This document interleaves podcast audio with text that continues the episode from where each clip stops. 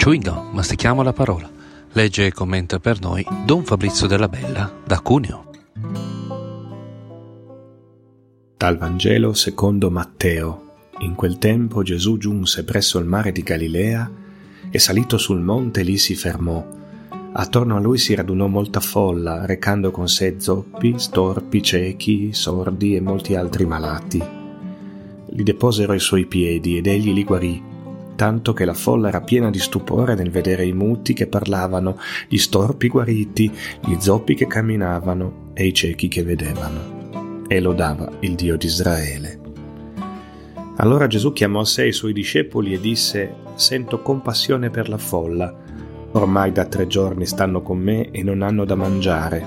Non voglio rimandarli digiuni perché non vengano meno lungo il cammino. E i discepoli gli dissero, come possiamo trovare in un deserto tanti pani da sfamare e una folla così grande?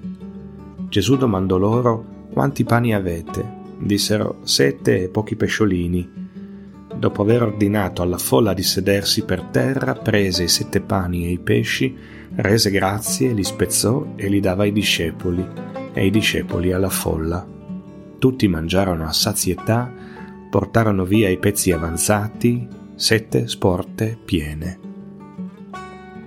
Nella versione di Matteo è più grande il miracolo perché è sottolineato il grande sentimento di Gesù di compassione per la folla.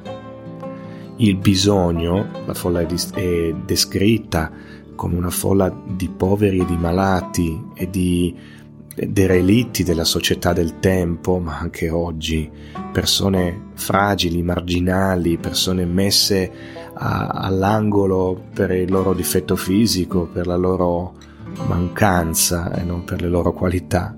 Ecco, per loro Gesù sente una compassione, una parola bellissima, vuol dire che patisce insieme a loro e quindi sente su di sé il loro male la loro marginalizzazione, il loro rifiuto e nello stesso tempo nella passione c'è anche appunto l'amore, la dedizione, la, il trasporto che, che, poi porterà Gesù a donare la vita e quindi eh, sente che nel dono della loro vita c'è qualcosa che riguarda anche il suo modo di stare nel mondo.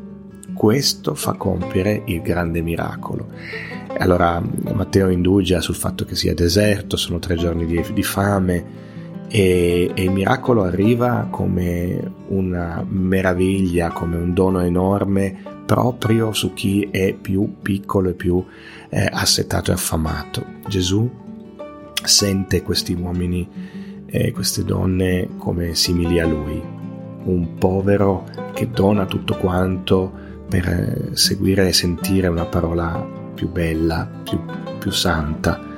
E così eh, donano la vita e Gesù li ricompensa. E in qualche modo eh, già anche questa, una delle anticipazioni numerose che nel Vangelo troviamo di quella fine che farà il Signore, che donerà il suo ultimo pezzo di pane, il suo ultimo corpo, per eh, portarsi via i pezzi avanzati nella gloria della risurrezione, per travolgere l'umanità intera e la storia con il suo dono.